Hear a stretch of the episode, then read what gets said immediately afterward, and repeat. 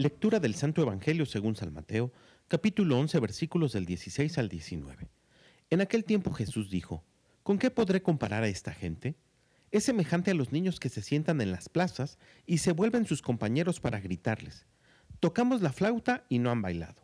Cantamos canciones tristes y no han llorado. Porque vino Juan que ni comía ni bebía y dijeron, tiene un demonio.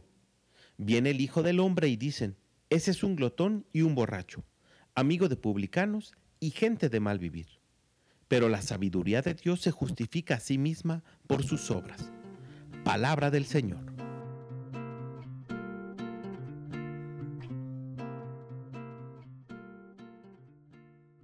El mensaje de Jesús es muy claro. A la gente no le damos gusto con nada. En esta vida tenemos que descubrir que hay momento para todo. Momento para hablar y momento para guardar silencio. Momento para reír y momento para llorar. Momento para trabajar y momento para descansar. Juan el Bautista proclamaba el bautismo del arrepentido para el perdón de sus pecados y acompañado de ello el ayuno, la abstinencia y la penitencia, y le criticaban por ser exagerado. Jesús, por el contrario, decía que sus discípulos no tendrían que ser ayuno porque estaban de fiesta y vendría después el momento para el ayuno.